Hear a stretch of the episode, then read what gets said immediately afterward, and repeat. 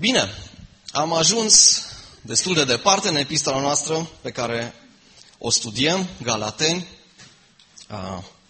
încă un picuț și o să terminăm cu ea și sperăm la urmă să putem să numărăm bobocii, să putem să culegem roadele unui astfel de studiu. Am ajuns la capitolul 4, de la versetul 21 până la 31, ultima parte a capitolului 4. Dacă aveți Biblie la voi, vreau să vă invit să citim împreună pasajul și după aceea să-l lăsăm să ne vorbească și să vedem care sunt lucrurile pe care Dumnezeu vrea să le sădească în viața noastră. Deci Galaten, capitolul 4, de la versetul 21 până la 31. Spuneți-mi voi, care doriți să fiți sub lege, nu ascultați de lege. Pentru că este scris că Avram a avut doi fii, unul din cea roabă și unul din cea liberă. Dar cel din femeia roabă a fost născut după carne, iar cel din femeia liberă prin promisiune. Lucrurile acestea sunt spuse în pilde, pentru că acestea sunt două legăminte. Unul de la muntele Sinai, născând pentru robie, care este Agar, pentru că Agar este muntele Sinai în Arabia și corespunde Ierusalimului de acum. Și ea este în robie cu copiii ei. Dar Ierusalimul de sus este cea liberă, care este mama noastră. Pentru că este scris, bucură-te tu, cea stearpă, care nu naști, izbucnește în bucurie și strigă tu, care nu ai durerile nașterii, pentru că mulți sunt copiii celei părăsite, mai mulți decât acelei care are soț. Iar voi, fraților, sunteți copii ai promisiunii, ca Isaac. Dar după cum atunci cel care a fost născut după carne îl persecuta pe cel care era născut după Duh, așa și acum dar ce ne spune Scriptura? Izgonește pe femeia roabă și pe fiul ei, pentru că fiul celei roabe nu va moșteni nici de cum cu fiul celei libere. Astfel, deci, fraților, noi nu suntem copii acelei roabe, ci acelei libere. Amen. Acesta este finalul argumentației lui Pavel, care a început pe la capitolul 3. O argumentație în care Pavel încearcă să convingă pe creștinii din Galatia că nu este ținerea legii care face din ei să fie copii al lui Avram. Vă aduceți aminte, am avut o serie întreagă de predici pe această temă, cu mai multe sau mai puține detalii, și am văzut că moștenitor ai promisiunii vieții și a promisiunii neprihănirii lui Dumnezeu nu sunt aceia care într-un mod etnic descind din Avram, ci sunt doar aceia care își pun credința în Hristos Iisus, fie că sunt, fie că nu sunt descendenți fizici din Avram. Acesta era mesajul Evangheliei pe care Pavel o predica. El și-a luat timp în această epistolă să spună încă o dată, dragii mei, nu este o altă Evanghelie decât aceea pe care v-am vestit-o. Și chiar dacă eu aș mai veni încă o dată și v-aș spune altceva, vă rog frumos să nu mă credeți. De altfel, vă aduceți aminte, a spus cuvinte aspre, ceva de genul dacă cineva vine și alătură ceva Evangheliei, scoate ceva din ea, o distorsionează, atunci se pune singur sub blestemul dinainte declarat al lui Dumnezeu. Pavel triumfător spune, Hristos a venit tocmai pentru a ne elibera de acest blestem al legii. Că a fost legea dată și n-am putut să o ținem și din cauza aceasta eram sortiți pieirii. La începutul acestei argumentații în care Pavel a pornit în capitolul 3, a apelat, țineți minte, la amintirea galatenilor. A apelat la memoria lor. A zis, scoateți-vă USB sticurile și căutați fișierele, fișierele alea de atunci când eu venisem între voi. Mai țineți minte? Dați filmul înapoi și vedeți cum a fost. Pavel plin de dragoste, plin de pasiune, dar oarecum cu basca sărită, dacă îmi dați voie să spun așa, nu se mai reține și zice, o galaten fără minte. Voi nu gândiți, folosiți-vă creierele. Atenție, biserici din Galatia, toată lumea, alinierea și înapoi la garderobă. Luați-vă creierele și veniți cu ele înapoi la întâlnire. Ăsta era mesajul lui Pavel. Nu faceți așa ceva. Nu fiți iraționali, nu fiți nelogici în acțiunile voastre. Voi știți bine cum ați primit Evanghelia. Țineți minte ce le spune Pavel. Cum ați primit voi Duhul? Cum ați fost voi mântuiți la început? A fost oare prin faptul că ați ținut o anumită liturghie? A fost faptul că ați respectat un anumit ceremonial religios? Sau a fost faptul că v-ați pus încrederea voastră totală? Capitulativ. V-ați pus încrederea voastră doar în Hristos. Și asta este un lucru bun. Și uneori pentru noi, noi putem să învățăm din asta. Când circumstanțele de acum apar potrivnice, când cauți în tine resurse și nu știi de unde să te alimentezi cu speranță și cu credință, întoarce-te înapoi la acele zile în care Dumnezeu te-a binecuvântat. Biblia e plină de astfel de încurajări. Adu-ți aminte de toate binefacerile Lui. Laudă-L pe Domnul, sufletul meu. Și sufletul spune, n-am absolut niciun motiv. Și tu continui să vorbești inimii tale, omului tău lăuntric și să-i spui, aduți aminte de toate binefacerile Lui. Asta ne face bine. Și Pavel îi ia pe Galaten și îi duce în această experiență în care logica în prima fază nici măcar nu încearcă să o abordeze. Apărdează experiența lor și zice, aduceți-vă aminte cum a fost. Mai știți? Și parcă vedem pe Galaten luând o pauză, respirând adânc, oftând și zicând, ah, ce vremuri! Și Pavel zice, super, asta am vrut. Deci v-ați adus aminte, da? Și după aceea Pavel pornește în această argumentație pe care el o aduce și prezentându-și Evanghelia și arătând că prin faptele legii nimeni nu poate să fie mântuit. Arătând că legea niciodată nu a fost destinată să aducă mântuire oamenilor sau o îndreptățire înaintea lui Dumnezeu. Toate minunile care s-au întâmplat, Duhul pe care l-a primit, l-au primit ei, Pavel argumentează, toate acestea sunt promisiuni și sunt daruri ale Harului pe care nu ați putut să le meritați, cu atât mai puțin puteți acum. Vă aduceți aminte, Pavel le zice, cum faceți voi de ați început în Duhul, ați fost născuți din nou prin Duhul lui Dumnezeu, ați avut parte de lucrarea supranaturală a Duhului Dumnezeu în viața voastră și acum că s-au umflat mușchii pe voi, credeți că puteți merge fără Duhul Sfânt mai departe. Pavel zice, începeți în Duhul și vreți să terminați ceea ce a fost început spiritual într-un mod firesc, nu merge, dragii mei. Și Pavel zice încă o dată, parcă simt dureri ale nașterii pentru voi, pentru că ținta pe care o am cu voi, dacă pot să spun așa, este să-L văd pe Hristos modelat mai mult și mai mult în voi coaja voastră firească să devină din ce în ce mai transparentă pentru chipul lui Hristos care se modelează în lăuntrul vostru. Aceasta era pasiunea lui Pavel. Și înainte să încheie această argumentație, ca un bun rabin, ca un bun învățător, ca un bun tătic a acestor biserici, apelează încă o dată la experiența lor practică, la lucruri care li s-au întâmplat. Și Adi a predicat în duminica trecută despre aceasta, despre acest pasaj, în care Pavel încă o dată le aduce aminte cum am fost printre voi, ce fel de lucruri s-au întâmplat. Da? Pavel începe cu experiența, Pavel bagă partea doctrinară, Pavel din nou se întoarce la o experiență foarte practică și vedem că de-a lungul epistolei către Galaten, el mereu face aceste lucruri. Spune, face afirmații, aduce aminte și după aceea se întoarce cu picioarele pe pământ, să spunem așa, sau îi trage pe ei cu picioarele pe pământ și zice, bun, ce facem în această direcție? Și astăzi, cuvântul lui Dumnezeu ne va duce la o concluzie foarte practică, foarte aplicabilă. Pavel nu ne lasă cu teoria, dacă vreți.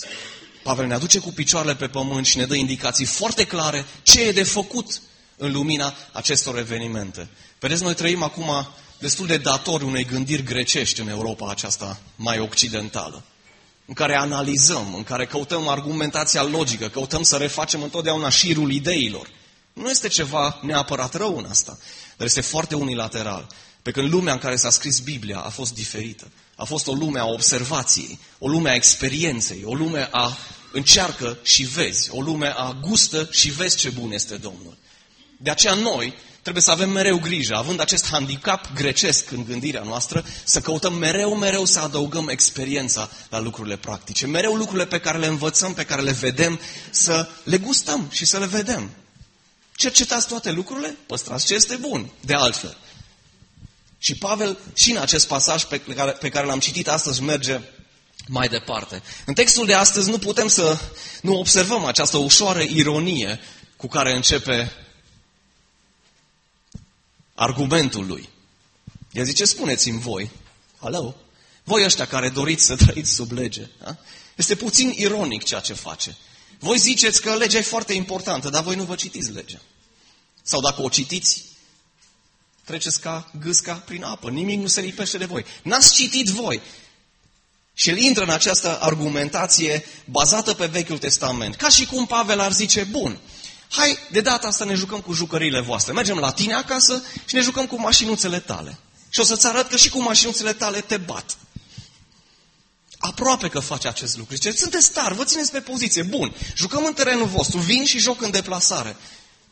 Cu chiar argumentele voastre vă arăt că voi nu vreți să vedeți ceea ce este acolo. Și sper ca Dumnezeu să ne dea har să terminăm această epistolă și spre sfârșitul ei să vedeți de unde sare iepurașul. Să vedeți care era problema de fapt în Galatia. Și sper că v-am făcut curioși. În acest text el aperează la lege însăși. Mai mult decât atât, trece în, gen, în geneza. Trece înapoi la probabil unul din argumentele forte ale iudaizanților. Avram. Noi suntem cu Avram. Noi suntem din Avram.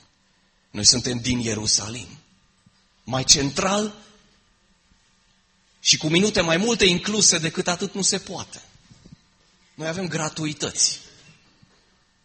Și Pavel zice, bine, hai să vedem cum stau aceste lucruri. N-ascultați voi, n-aveți voi urechi deschise când citiți, voi nu vedeți ce spune acolo. Și intră în această interesantă ilustrație, care de altfel este un eveniment istoric a unuia dintre strămoșii evreilor, unul dintre patriarhi, dar Pavel spune, acest lucru trebuie înțeles într-un alt fel. În grecească, el folosește cuvântul alegorumena. El spune, este o alegorie. Lucrurile care sunt acolo pot fi înțelese cu un sens simbolic.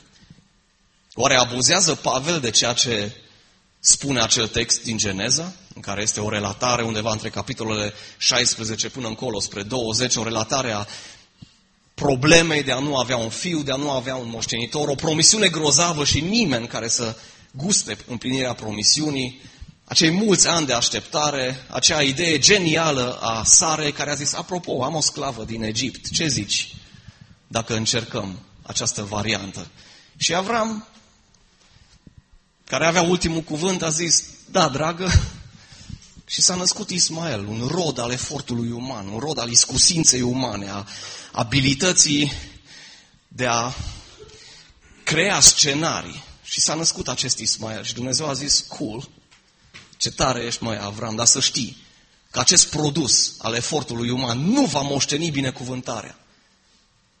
Și încă o dată îi promite lui Avram, vei avea un fiu. Și citiți cu atenție în Geneza, e palpitant, am recitit, mi-am împrospătat culoarea. Avram se aruncă cu fața la pământ. Vă știți ce înseamnă asta? Închinare, dar și ce fel de închinare era? El s-a aruncat cu fața la pământ și a râs. Ce soi de închinare este asta? Dumnezeu spune, la anul pe vremea aceasta vei avea un copil. Și Avram se aruncă cu fața la pământ, râde și zice, da, Doamne, binecuvântat să fie înaintea ta fiul meu Ismael. Adică bla, bla, bla, bla. Și uite, Dumnezeu totuși a confirmat acest lucru. Mai târziu vin acei trei soli care plecau spre Sodoma și Gomora și încă o dată Îngerul Domnului vorbește și spune, unde e Sara? Spune că la anul pe vremea asta o să aibă bebe. Și de data asta cine râde? Sara râde. Și Dumnezeu zice, de ce a râs uh, soția ta Avrame? Interesant că pe el îl întreabă. Și Sara spune, eu, eu n-am râs. Ba da, ai râs. Interesant este că cu tot râsul și necredința Dumnezeu și-a ținut promisiunile. Dumnezeu a mers mai departe și a împlinit acest lucru. Cine ar fi gândit că această situație cu, Saga, cu, cu Sara, cu Agar, cu Ismael, cu Isaac mai târziu, cu toată alungarea lui Ismael, cine s-ar fi gândit că în această istorie, în această narațiune, se găsește un prototip a ceea ce urma să se întâmple mult mai târziu. Probabil autorul care a scris Geneza n-a avut asta în minte, dar am putea spune autorul divin care a insuflat Geneza a știut despre aceste lucruri. Aș vrea să vă încurajez să gândim că Pavel n-a abuzat acest text, ci Pavel a fost un bun observator. Și în argumentația lui a zis legea, legea, legea. Ce din lege corespunde cel mai bine cu ceea ce se întâmplă acum în aceste biserici și toată discuția pe care o avem? Și ca un bun rabin și-a adus aminte de acel pasaj al Bibliei. Vedeți, Iisus a promis că atunci când Duhul Sfânt va veni, El ne va aduce aminte de cuvântul lui Dumnezeu. E bine, dacă îl știi, dacă nu și nu-ți va aduce aminte. Pavel știa cuvântul, Pavel cunoștea Biblia lui care a avut-o în acele zile. Și a zis, acel eveniment de acolo cel mai bine reprezintă situația pe care o avem acum. Și Pavel începe să construiască un contrast. Dacă vei face acest exercițiu și scoți la imprimantă textul pasajului pe care l-am citit astăzi și încep să-l subliniezi cuvintele și să le pui pe două coloane care sunt contrastante, o să ajungi la un set de cuvinte, la un set de idei, la un set de principii care se bat cap în cap și care sunt similare atât în situația lui Avram cu cei doi fii al lui, cât și în situația bisericilor din Galeatea. Vei găsi cuvinte de genul agar, Sara, sclav, liber.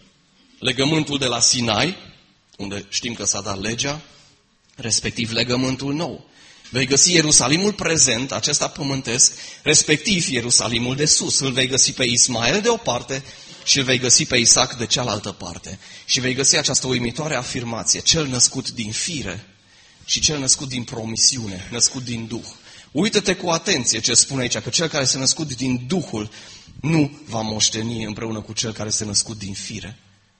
Și aproape că ți-aduce aminte de nașterea lui Isus. Cum a fost ea? Supranaturală. Promisă dinainte, supranaturală, o minune a lui Dumnezeu și Maria a dat naștere unui fiu. Nu că Sara ar fi născut din Duhul Sfânt, nu. Isaac era fiul lui Avram, dar aceeași minune, aceeași promisiune de dinainte, aceeași sămânță a lui Avram și unul și altul, și Isaac și Hristos de data aceasta. Și nu putem să nu ne uităm de ce acest contrast. De ce folosește Pavel această ilustrație? El spune, hei, în bisericile noastre despre care vorbim, în cele din Galatia, în cele din România, în cele de pe lumea aceasta, vei găsi acest contrast. Firescul se luptă împotriva spiritualului. Ceea ce este efort uman prigonește ceea ce este rezultatul, roada promisiunii lui Dumnezeu. Și Pavel spune, voi n-ați citit în lege, acest lucru este vechi de când pământul. De fapt, argumentul lui spune așa. Unde este? Trebuie să-l găsim.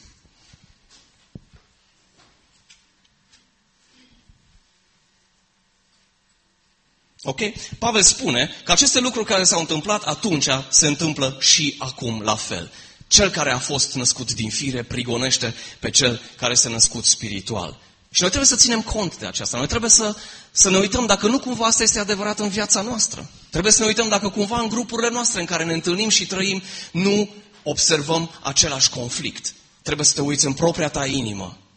Dacă nu cumva în propria ta inimă vei găsi această bătălie între efortul tău uman de a fi plăcut lui Dumnezeu și de a-L impresiona pe Dumnezeu versus harul lui Dumnezeu care rodește în tine roadele spirituale ale Lui. Această tensiune este importantă în argumentația lui Pavel. Și după ce folosește această ilustrație și după ce scoate în evidență contrastele pe care le-am văzut și arată similitudinea cu ceea ce s-a întâmplat în vechime, respectiv cu ceea ce se întâmplă acum, el merge mai departe. El arată aplicațiile practice scoase din această ilustrație. Vedeți, voi povestea este simplă și dacă aveți timp după masă, puteți să vă duceți în Geneza și să vedeți. Însă Pavel nu doar le arată contrastul și conflictul, ci aproape că răspunde la întrebarea care s-a ridicat. Știți ce este un creștin bun? Un creștin bun este acel om care, ca și în ziua de Rusalii, aude mesajul lui Dumnezeu și răspunde la mesajul lui Dumnezeu. Voi țineți minte cum au răspuns mulțimile din Ierusalim la predica lui Petru? Au ascultat? Au fost străpunși în inima lor, dar nu s-au oprit acolo. Au zis, ce să facem fraților? Și asta este un lucru bun. Ori de câte ori Dumnezeu îți vorbește, în timpul tău personal, în citirea ta a Bibliei, în studiul tău perseverent al Cuvântului lui Dumnezeu, oprește-te și întreabă, și ce să fac eu, Doamne? Și la această întrebare Pavel vine și răspunde. Ce spune Scriptura, zice Pavel. Ce spune Scriptura? Versetul 30. Izgonește pe femeia roabă și pe fiul ei, pentru că fiul celei roabe nu va moșteni nici de cum cu fiul celei libere. Ai înțeles? Ai înțeles ce trebuie să se întâmple? În viața ta, în familia ta, în biserica din care faci parte, în biserica noastră a creștinilor, în întreaga ei dimensiune, ceea ce trebuie să se întâmple, izgonește pe cea roabă. Scapă de sclavia din viața ta. Tot ce este sclavie, tot ce naște spre sclavie, pentru că asta spune Pavel. Hagar, Ierusalimul de acum, legământul vechi, nu poate naște decât spre robie. Ceea ce se naște din sclav, sclav este. Și noi cum am intrat în această lume? Gata sclavi. te-ai născut cu cătușele gata puse. Robit păcatului, robit poftelor firii pământești, robit principiilor elementare ale acestei lumi, care spun give me, give me, give me, dăm, dăm, eu, mie, încă o dată eu, încă o dată eu cu eu mare. Astea sunt principiile acestei lumi cărora noi suntem robiți. Suntem robiți unei viziuni miope, scurte cu privire la viață. Acum, aici, trăiește viața la maximum. Nu te îngrijora, e fără zahăr, dar trăiește la maximum. Astea sunt lucrurile cărora noi suntem sclavi și robiți. Care este îndemnul cuvântului lui Dumnezeu? Care a fost în zilele lui Avram? Care a fost în zilele apostolilor? Care este îndemnul astăzi pentru mine și pentru tine? Alungă sclavia, pentru că ea nu primește nimic. Alungă pe cea roabă, pentru că fiul ei, rezultatul acestei sclave, nu va moșteni nimic împreună cu cel care este liber. Și Pavel încheie cu această grozavă afirmație. Fraților, noi nu suntem copii ai celei roabe, ci ai celei libere. Se referă la această ilustrație. Tu nu ești, atunci când ești în Hristos, un sclav. Destinul, tu nu ai fost născut să fii sclav în continuare. Ai fost născut liber. Ai fost născut cetățean a unei alte localități. Vă aduceți aminte ce inteligent a folosit Pavel unul din privilegiile vieții sale naturale? Când a fost capturat și urma să fie bătut, a zis, este oare permis să bați un cetățean roman fără să-l judeci? Și toți s-au speriat. Care au vrut să-i aplice acea bătaie cu nuiele. De ce? Nu aveai voie să bați un cetățean roman fără să-l judeci întâi. Și țineți minte discuția. Uh, păi n-am știut. Și eu sunt cetățean roman. Dar i-am dat o cârcă de bani pentru asta. Și Pavel zice, he, he, eu așa m-am născut. Liber. Este doar o altă ilustrație care arată ce privilegii sunt să fii născut liber. Ce privilegii sunt să aparții unei cetăți, cum era Tarsis pe atunci, care era o colonie romană și oricine născut acolo era prin definiție liber. Un pic Pavel face această aluzie și zice, a, voi sunteți născuți din Ierusalim, deci de ăștia, din capitală, de unde se dă ora exactă, nu? Și ce? V-ați născut gata sclavi. Adevărata libertate vine când ești născut din Ierusalimul cel de sus. El e mama noastră. Și aici vreau să te feresc de o erezie. Să nu spui, Dumnezeu e tatăl nostru și Ierusalimul e mama noastră. Am înțeles ilustrația. Tu vii dintr-o altă lume. Și pentru că ai fost născut de acolo, de aceea tu ești liber prin definiție. Care era problema, de fapt, în bisericile Galatiei? Că nu erau liberi? N-a fost niciodată problema asta. Problema erau că ei au fost născuți din nou, din Ierusalimul de sus, liberi, cu promisiuni, cu o moștenire care îi așteaptă și ei doreau să fie din nou sclavi. Asta era problema. Și studiam acest pasaj împreună cu un prieten săptămâna trecută și am ajuns împreună la această concluzie. Nici măcar nu este nevoie de un diavol ca să distrugă bisericile, dacă noi singuri ne furăm șapca. Nici măcar nu este nevoie de armata demonilor care să ne pună piedică dacă noi singuri ne dorim să ne întoarcem înapoi în sclavie. Nu este uimitor cât de nătângi putem să fim noi, ființele umane. Nu este uimitor cât de mult ne înșală propria noastră inimă uneori și propria noastră rațiune.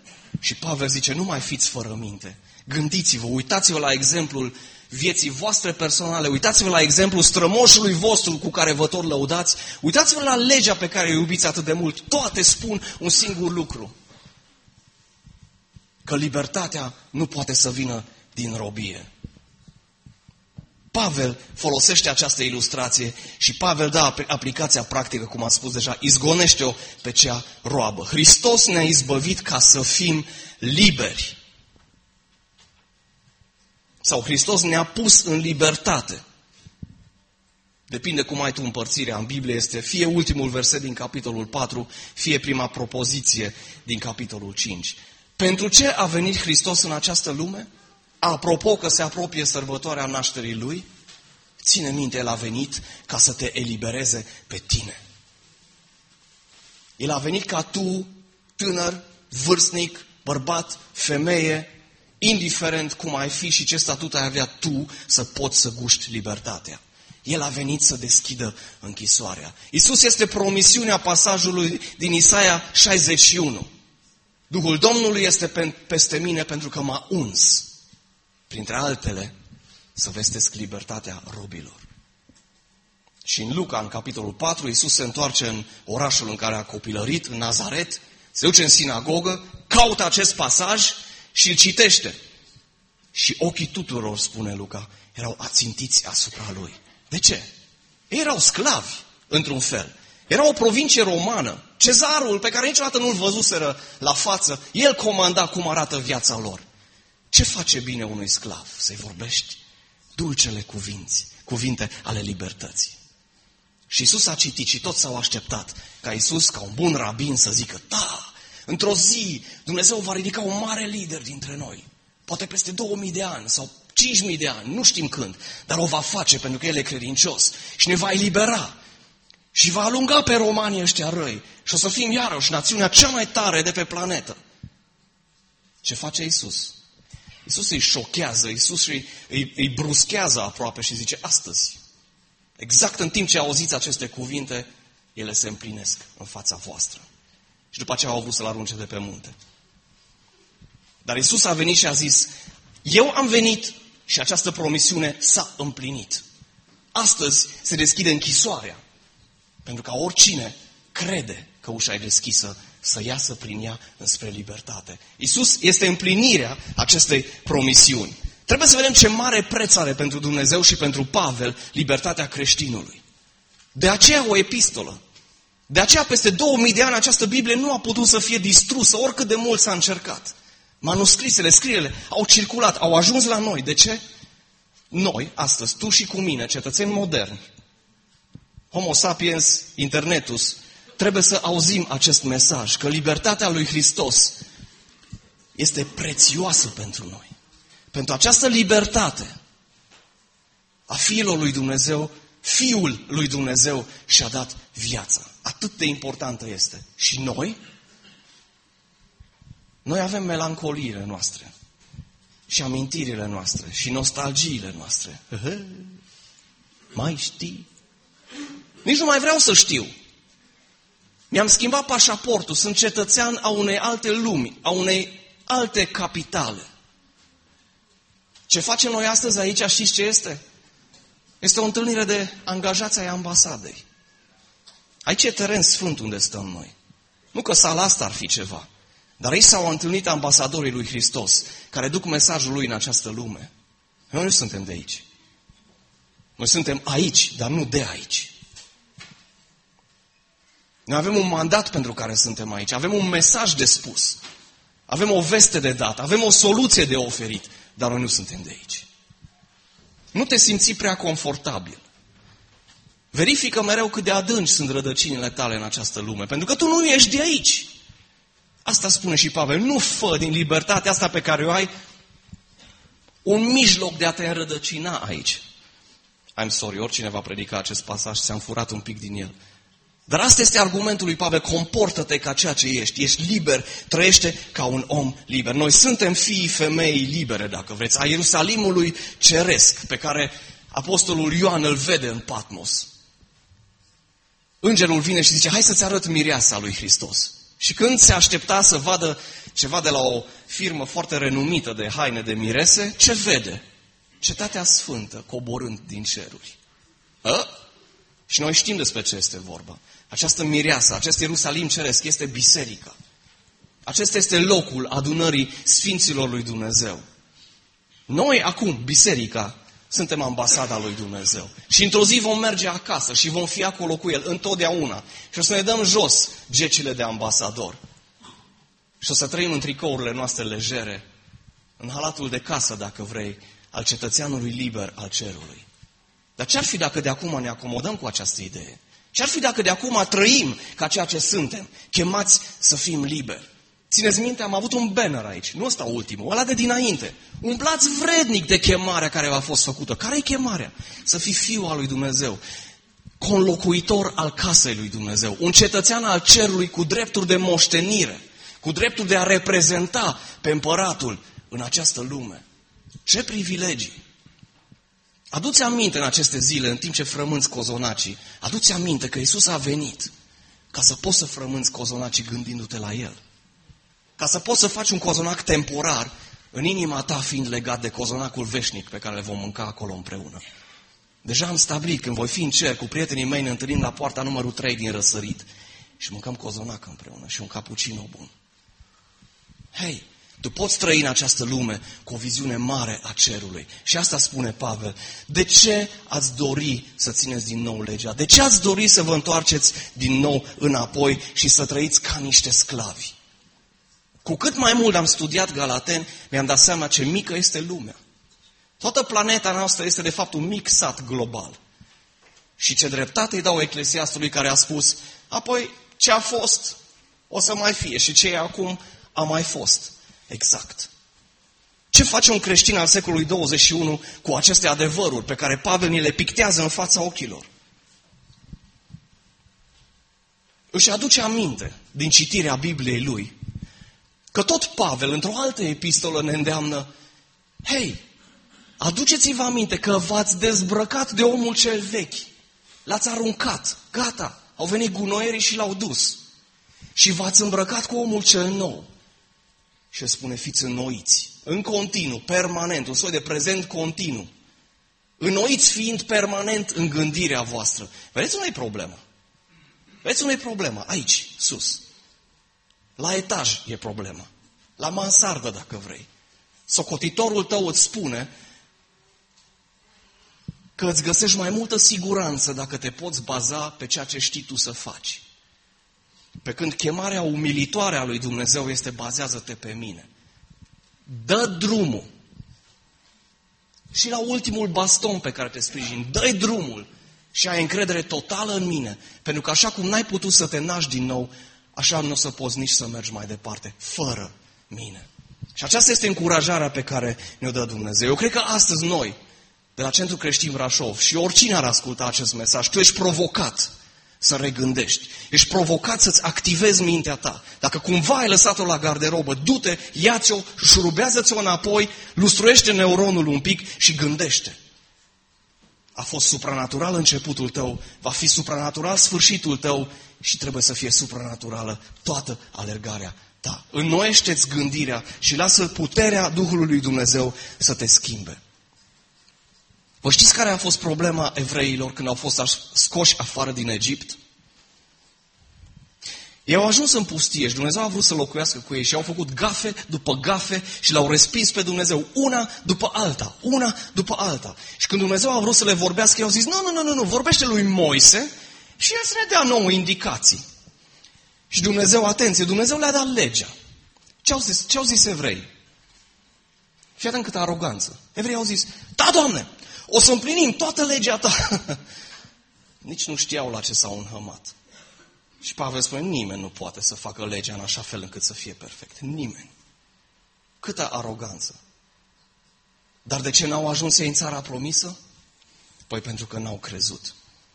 Și la Gilgal, încă o dată, după 40 de ani, sub conducerea lui Iosua, are loc această tăiere împrejur. Are loc o rededicare a legământului. Vechi. Dar acela era actual pentru ei. Și de ce s-a numit locul Gilgal? Pentru că ei au spus aici, astăzi, Dumnezeu a prăvălit rușinea Egiptului de pe noi. Cine a intrat în țara promisă? Nu cei care au fost scos afară din Egipt. De ce? Imaginează-ți că ești în vacanță la mare. Imaginează-ți că cineva e prins de valuri și se neacă.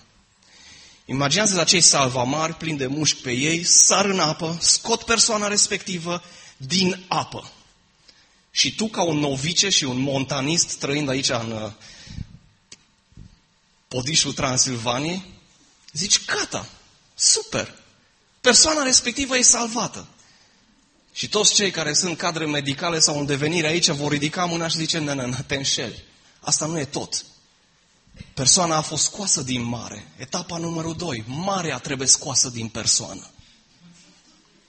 Și aduceți-vă aminte de evrei ce făceau ei în deșert. Ah, ce bine era în Egipt! Și aveam oalele noastre cu carne și friteza noastră și aveam usturoi și praz și castraveți și dovleși. Mmm, ce dietă! Dar ei au uitat că erau sclavi acolo și când au fost acolo nu le-a plăcut. Vezi tu, Egiptul ar fi trebuit să fie scos din ei, la fel cum marea este scoasă din omul salvat. Crezi tu că noi suntem altfel? Hristos ne-a smuls din întunericul lumii și ne-a strămutat în locurile cerești să ședem la dreapta Tatălui într-un mod spiritual împreună cu El. Dar crezi că lumea a ieșit din noi? Asta este etapa numărul 2 care se numește sfințire. Și dacă tu crezi că reușești să scapi singur de lumea din tine, te înșeli. Asta spune Pavel. Ai început în Duhul, ai fost scos din apă prin Duhul, acum lasă Duhul Sfânt al lui Dumnezeu să scoată marea din tine, să scoată Egiptul din tine, să scoată lumea din tine, dacă vrei. Ai constatat că mai ai apucături din acelea lumești? Da? Fii onest cu tine însuți, nu trebuie să-mi răspui, eu știu oricum răspunsul. Da, așa este. Și atunci ce facem? Spune, vino, Doamne, și scoate Egiptul din mine, scoate lumea din mine, scoate lumea din biserica noastră. Să ai nimic de a face cu îmbrăcămintea sau cu dieta ta sau cu podoabele tale. Nu asta vreau să spun. Vreau să spun cu ceea ce e acolo, lăuntru, în tine. Nevăzut. Știut doar de Dumnezeu și de tine. Dumnezeu știe că nu poți să scapi. Și de aceea El a venit să te scape. Asta este ceea ce Pavel vrea să spună. Nu vă doriți să mergeți înapoi. Respingeți aceste tendințe. Alungați sclavia din viața voastră. Pentru că Hristos a murit pentru noi, ca noi să fim liberi. În ce constă această libertate? M-am gândit la câteva variante. Odată, tu ai libertatea de a nu păcătui. Repet, tu ai libertatea de a nu păcătui. Dacă vrei, poți să păcătuiești. Dar pentru prima dată, după ce ai fost mântuit în viața ta, ai ocazia să spui nu păcatului.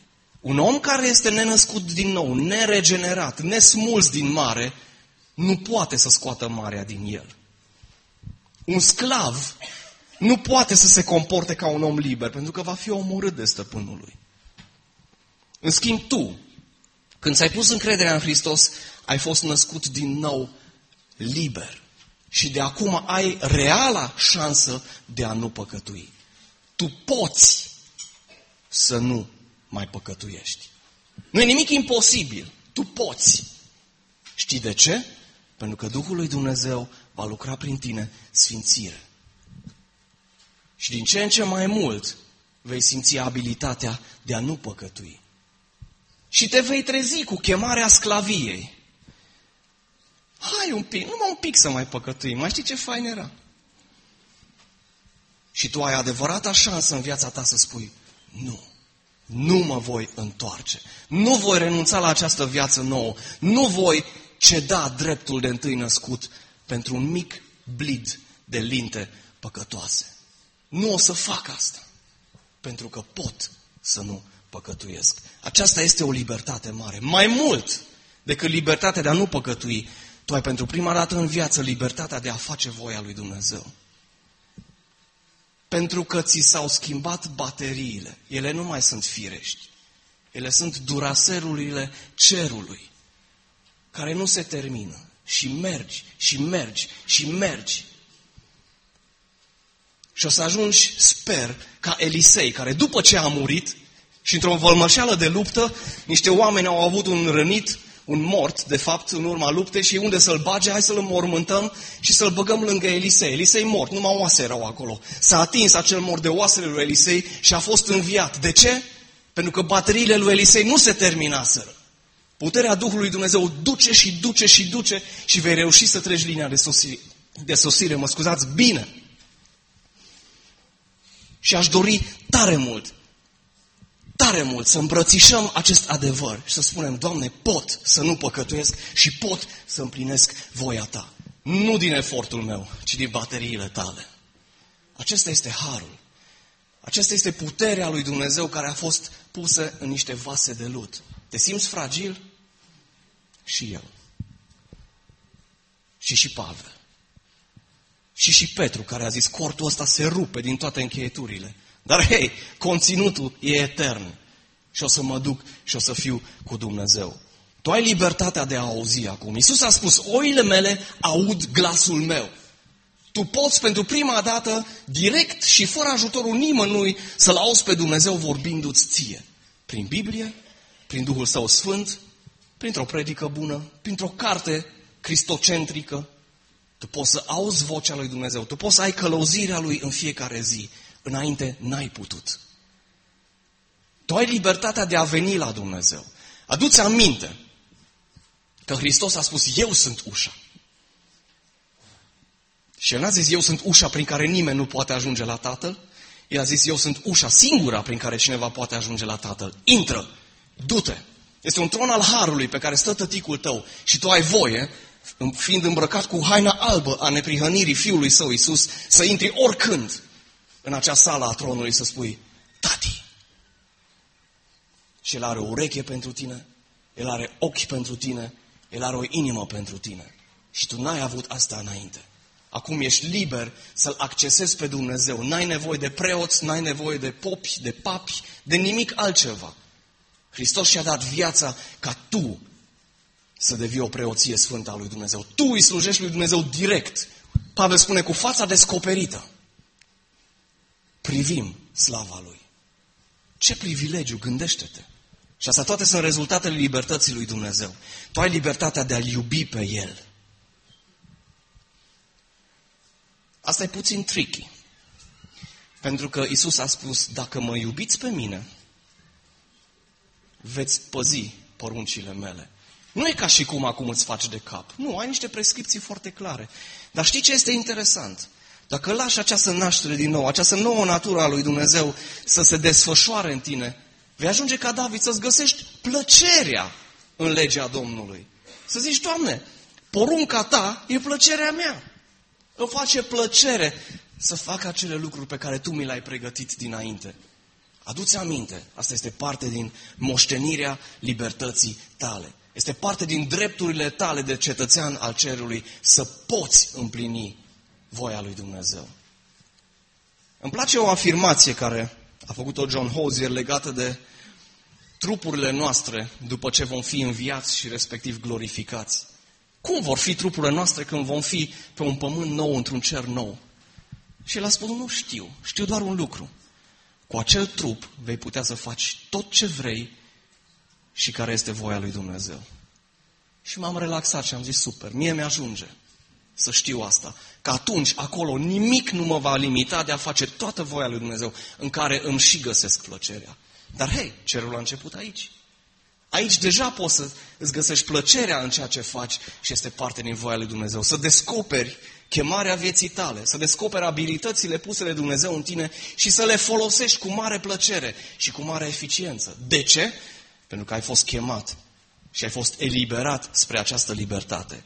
Tu ai libertatea de a-L iubi pe El slujindu-L și ai libertatea de a-L iubi pe aproapele tău. Ții minte cum era pe vremuri, când nu erai pocăit? Ții minte cât de mult negociai dragostea ta? Și cu orice act de bunătate al tău te gândeai și mie ce-mi iese? Știi că acum ai libertatea să iubești fără să nu primești nimic înapoi? Știi că ai libertatea să iubești cu dragostea lui Dumnezeu care a fost turnată în inima ta prin Duhul Sfânt care ți-a fost dat, fără să te aștepți la nimic înapoi? Și știi că dacă noi toți am face asta, nici n-ar mai trebui să avem așteptări. Pentru că, hei, eu te iubesc pe tine fără să cer nimic înapoi și tu mă vei iubi pe mine fără să-mi cer nimic înapoi. Și ne vom iubi unii pe alții. Și nimeni nu mai are pretenții, ci toți vin și oferă ceva. Nu este asta o perspectivă interesantă? Nu este asta perspectiva Noului Testament? Nu suntem noi încă cu ochelarii de cal montați așa frumos pe lângă tâmplele noastre? Eu cred că da. Dar Duhul Sfânt e aici, le luminează și ne ajută să ieșim afară. Aș vrea să închei acest studiu de astăzi cu un pasaj pe care să-l citim din Roman, capitolul 8. O să-l citesc, nu o să-l comentez, el este o cireașă pe tort, dacă vrei, pentru tot ce a spus Pavel în Galateni. Roman, capitolul 8, de la început. Deci acum nu este nici o condamnare pentru cei în Hristos Isus. Pentru că legea Duhului de viață în Hristos Iisus m-a eliberat de legea păcatului și a morții. Pentru că ceea ce legea nu putea să facă, întrucât era slabă prin carne, Dumnezeu, trimițând pe propriul său fiu în asemănarea cu carnea păcatului și pentru păcat, el a condamnat păcatul în carne pentru ca cerința dreaptă a legii să fie împlinită în noi, care umblăm nu potrivit cărnii, ci potrivit Duhului. Pentru că cei care sunt potrivit cărnii gândesc la cele ale cărnii și cei care sunt potrivit Duhului, cele ale Duhului. Pentru că gândirea cărnii este moarte, dar gândirea Duhului viață și pace. Pentru că gândirea cărnii este vrășmășie împotriva lui Dumnezeu. Pentru că nu se supune legii lui Dumnezeu, pentru că nici nu poate. Și cei care sunt în carne nu pot să-i placă lui Dumnezeu. Dar voi, voi nu sunteți în carne, ci în Duh, dacă în adevăr Duhul lui Dumnezeu locuiește în voi. Dar dacă cineva nu are Duhul lui Hristos, acela nu este al lui. Dar, dacă Hristos este în voi, trupul este muritor din cauza păcatului, dar Duhul este viață datorită dreptății. Și dacă Duhul celui care l-a înviat pe Iisus dintre morți locuiește în voi, cel care l-a înviat pe Hristos dintre morți va face vii și trupurile voastre muritoare. Din nou, datorită Duhului Său care locuiește în voi. Astfel, deci, fraților, suntem datori nu cărnii ca să trăim potrivit cărnii, pentru că dacă trăiți potrivit cărnii, veți muri. Dar dacă trăiți prin Duh, omorâți faptele trupului și veți trăi. Pentru că toți cei care sunt conduși de Duhul lui Dumnezeu, aceștia sunt fii al lui Dumnezeu. Pentru că voi nu ați primit un duh de robie, din nou spre frică, ci ați primit un duh de înfiere prin care strigăm, Ava, Tată. Însuși Duhul mărturisește cu Duhul nostru că suntem copii al lui Dumnezeu. Și dacă suntem copii, suntem și moștenitori. Moștenitori ai lui Dumnezeu și împreună moștenitor cu Hristos, dacă în adevăr suferim împreună cu El, ca să fim și glorificați împreună cu El. Și aș vrea să sărim un pic la versetul 21-22, unde spune în speranță că și creația însăși va fi eliberată de robia stricăciunii pentru a se bucura de libertatea gloriei copiilor lui Dumnezeu. Toată creația dorește să te vadă pe tine trăind în libertate. Nu știu cum e iarna, dar cu proxima ocazie, ia-ți un bilet la grina zoologică, intră înăuntru, umflă-ți pieptul și spune, uitați-vă bine la mine. Sunt un copil al lui Dumnezeu liber.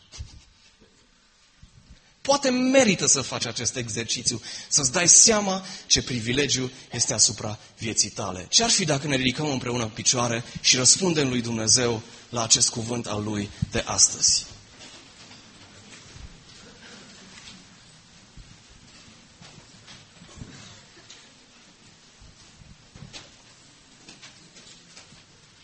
Iisus, te iubim. Te iubim pentru ceea ce ești. Tu ești răspunsul lui Dumnezeu pentru problema noastră. Tu ești mântuitorul nostru, tu ești salvamarul nostru. Îți mulțumim, Iisus, că ai sărit în apa neagră a lumii acesteia ca să ne smulgi afară de acolo, pe noi cei care eram morți și robiți păcatului. Îți mulțumim că ai făcut-o. Îți mulțumim, tăticule, că tu, marele vegheator, ne-ai văzut și ai trimis pe cel mai bun, pe campionul salvării, l-ai trimis pe Isus ca să ne scoată afară din acest întuneric prezent. Îți mulțumim, Iisus, că după ce te-ai întors la Tată, nu ne-ai lăsat orfani aici. Ne-ai lăsat călători, ne-ai lăsat trecători, dar nu orfani. Ai trimis pe Duhul Tău Sfânt, prin care să fim născuți din nou și prin care să alergăm mai departe. Îți mulțumim pentru bateriile cerești pe care ni le-ai dat.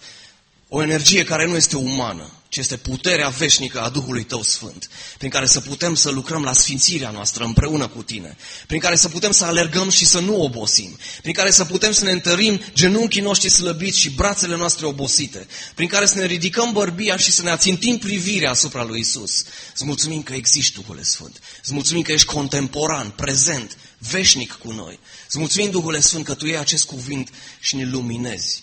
Mai mult, Îți mulțumim că Tu vei uda sămânța cuvântului în inima noastră.